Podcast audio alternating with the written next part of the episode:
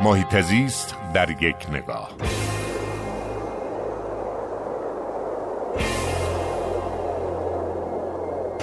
هفته گذشته ما به اتفاق استاندار قزوین رئیس سازمان حفاظت محیط و گروهی از مقامات محلی از طالاب الله آباد بازدید کردیم.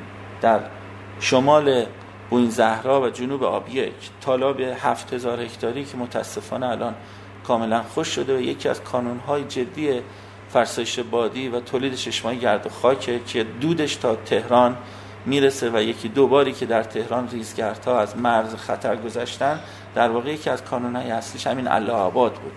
چرا الله آباد خوش شده؟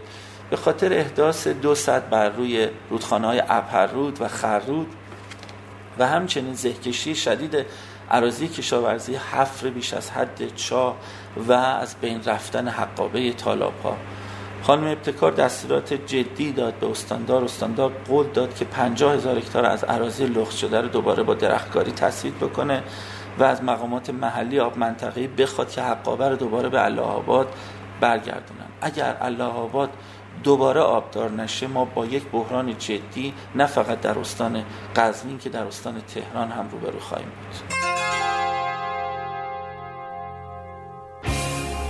هر جا حال محیط زیست خوب است حال مردم خوب است.